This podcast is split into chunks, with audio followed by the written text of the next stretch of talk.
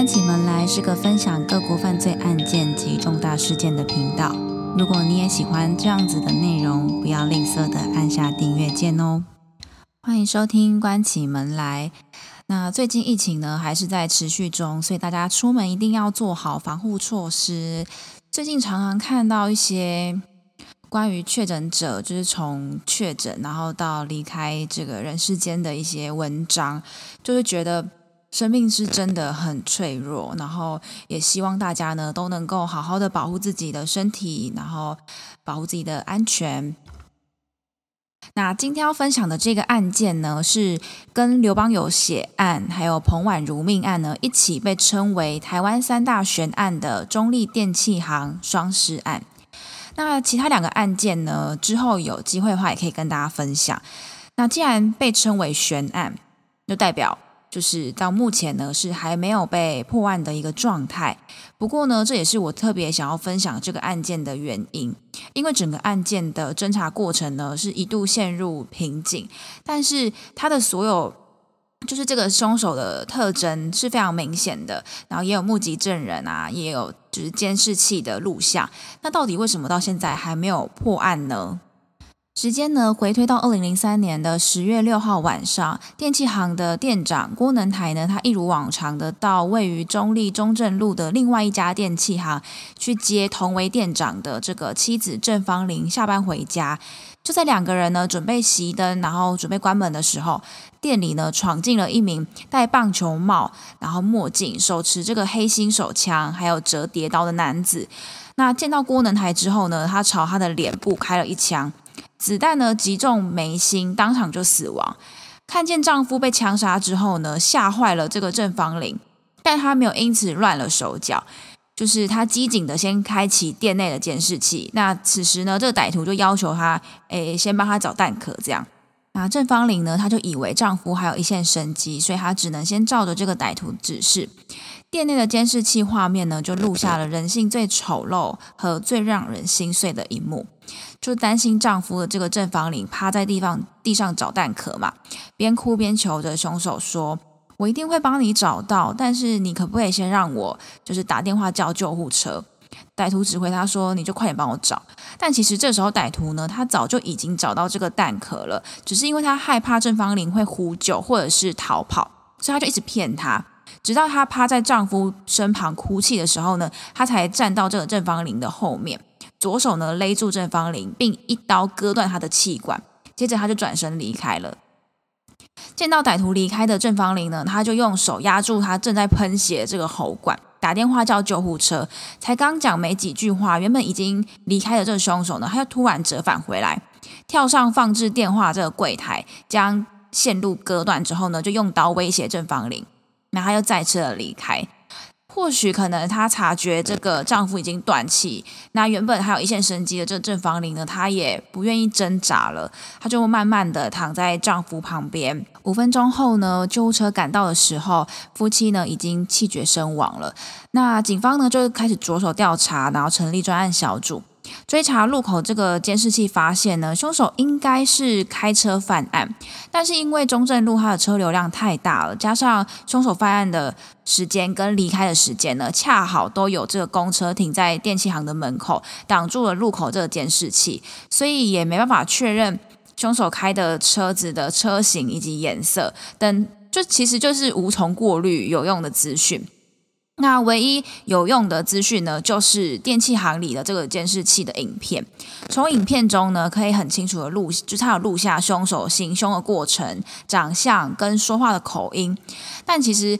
有了这个证据，到现在还是迟迟没有没有任何破案的进展。那警方就在想，犯罪动机是什么？他们就调查夫妻俩的背景，其实都很单纯。那他们都受聘于亲戚开的这个电器行，家境就是小康，但不算富裕。郭能台呢，就是偶尔打打麻将、小赢小输这样，基本上都是无伤大雅的。那唯一有一个比较。可能比较严重一点，就是生前曾经有跟这个离职员工有过口角冲突，但是其实也不至于会结下这个血海深仇，所以在他们身上呢，根本就找不到任何有关于感情啊、钱财或者是仇恨的这种杀人的原因。那在这个双尸命案发生后的一年多呢，距离电器行大概一公里的公卖局，现在改名叫做台湾烟酒公司。那发生了抢案，一名戴着帽子墨镜的歹徒呢，手持黑心手枪，那另外一只手呢就拿着折叠刀上门抢劫。那公卖局的员工呢，在抵抗的过程当中，有打下这个歹徒的墨镜。镜片呢有划伤歹徒的脸，除了这个墨镜有留下歹徒的一滴血以外呢，员工也有看到歹徒的长相。那一直到二零一七年呢，双尸命案呢才有了重大的突破，而这个关键的证据呢，就是在这一起强案中的那一滴血。那刑事局的冷案中心呢，就是一直都有在进行旧案基证的重新比对，那他们就发现歹徒的 DNA 呢，跟另外一起性侵案是相符的。那这个性侵案呢，是发生在双尸命案的前一年，也就是二零零二年。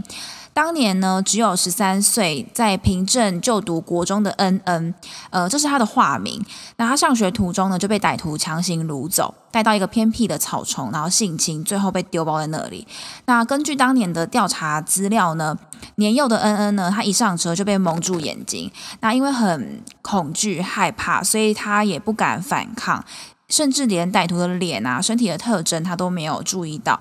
一直到被就是被性侵之后呢。被丢在那里，然后歹徒自己离开。那恩恩直到歹徒离开之后呢，他才敢才敢起身，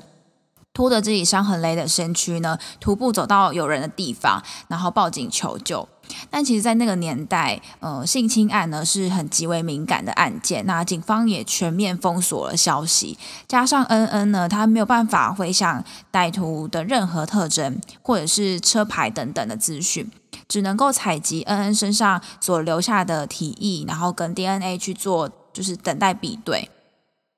其实，在整理这一段资讯的时候，呃，就让我想到，比如说像之前韩国的那个溯源，然后其实心情就是蛮沉重的，因为我自己也有一个经验，就是曾经在小时候有被跟踪过。其实当下是真的会很害怕，然后很惊恐。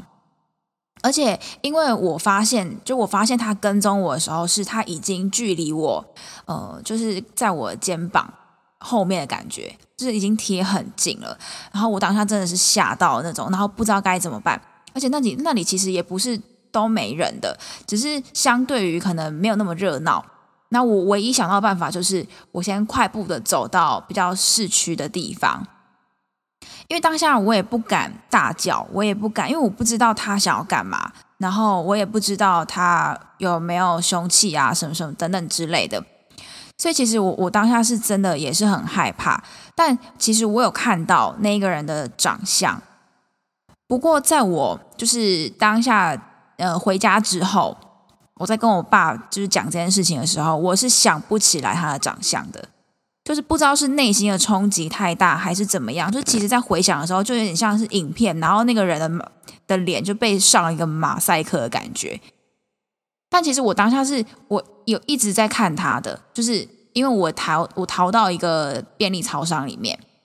然后我在观察他，因为我不敢出去，然后也在想说他会不会就是在外面等我还是怎么样。果然他正在外面等我，就是我就坐在那里坐了很久，因为。我就想说，他看他什么时候要离开，这样。所以其实我是有长时间看着他的脸的，就是看着他这个人。但是我回家之后，我真的想不起来，因为我可能真的太害怕了。所以我就觉得，更何况是遭受到可能性侵的这些受害者，他们想不起来，我觉得真的蛮正，就是蛮正常的，因为那个冲击真的太大了。那其实那时候警方就有怀疑这两个案件是同一个人所为的。但是除了这个地缘关系以外呢，并没有其他的证据可以证明这两个案件是有关联性的。比对结果确认这个性侵之狼呢，就是烟酒公卖局的这个抢犯之后呢，专案小组就进一步的去比对，就是抢案嫌犯在犯罪之后呢，留在现场的这个墨镜和帽子，其实是跟这个双尸命案的凶手很类似。然后抢劫的时候，他手持这个黑心手枪跟折叠刀，其实也跟双尸命案的凶手一样，身高啊、体态、打扮、凶器，然后到惯用的手法都高度的相似。所以专案小组呢，就赶快带着这个凶手的照片给当时有跟这个歹徒打斗的这个公卖局的员工去指认。最后呢，确定了这三起的案件呢，都是由同一个人所为的。但是其实因为有很多很多的证据出现嘛。可是到目前都是没有破案的一个状态。那警方也有想过说，可能是因为以前呃网络没有这么发达，所以没办法让所有的民众呢都看到这个监视器的画面。那所以他们现在呢，就是有提供一个呃歹徒的小档案。案件当时呢，判断这个凶手应该大概是在四十岁左右，所以目前大约应该在六十就是出头这样。那警方呢也希望透过现在网络的方便性，在网络上呢都能够看到这一个监视器画面歹徒的长相，希望透过就是全体民众的帮忙，一起找到这个凶手。因为其实真的证据，然后监视器的画面都很明显，呃，一定有这个人的存在，除非他已经离开这个人世间了，不然我觉得。呃，如果大家都有看到这个画面的话，我相信一定会有人认识他，或者是知道他这个人是谁。那今天的分享呢，就到这边，那我们下一期见，拜拜。